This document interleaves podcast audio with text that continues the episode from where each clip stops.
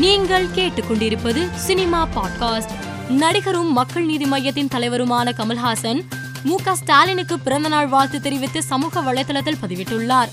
அந்த பதிவில் முதல்வர்களில் முதன்மையானவராகவும் தமிழ்நாட்டை அடக்கியாள துடிப்பவர்களின் கனவை தகர்ப்பவராகவும் திகழும் திராவிட முன்னேற்ற கழகத்தின் தலைவர், தமிழ்நாட்டின் முதல்வர், என் மனதிற்கினிய நண்பர் தளபதி திரு M.K. ஸ்டாலின் அவர்கள் நீடூழி வாழ இந்த பிறந்த நாளில் வாழ்த்துகிறேன் என்று குறிப்பிட்டுள்ளார்.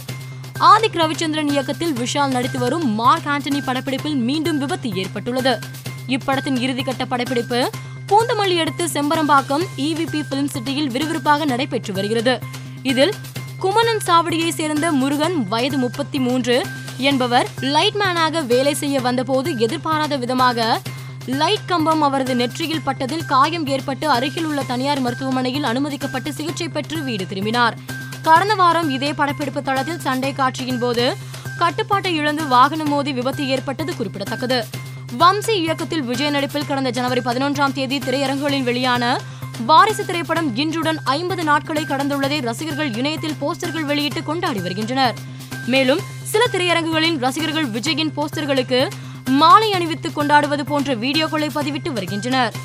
ஆஸ்கர் விருது வழங்கும் நிகழ்ச்சியில் ராஜமௌலி இயக்கத்தில் வெளியான RRR படத்தில் இடம்பெற்ற நாட்டு பாடலை நேரடியாக பாட உள்ளனர். தெலுங்கு பாடலை பாடிய ராகுல் சிப்லிகுஞ்ச் மற்றும் காலபைரவா இருவரும் இந்த பாடலை பாட உள்ளதாக ஆஸ்கர் அகாடமி அதிகாரப்பூர்வ அறிவிப்பை வெளியிட்டுள்ளது. நண்பர்கள் குறித்து இயக்குநர் செல்வராகவன் பதிவிட்டுள்ளார்.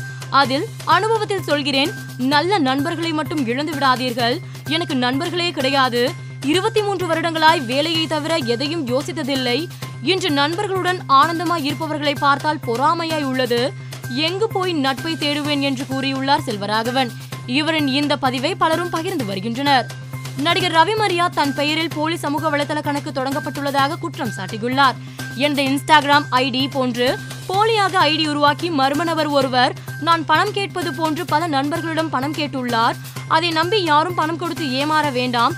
இது தொடர்பாக புகார் கொடுத்துள்ளேன். தயவு செய்து என்னுடைய போலி கணக்கை பயன்படுத்தி யாராவது பணம் கேட்டால் கொடுக்காதீர்கள் என்று கூறியுள்ளார் ரவி மரியா.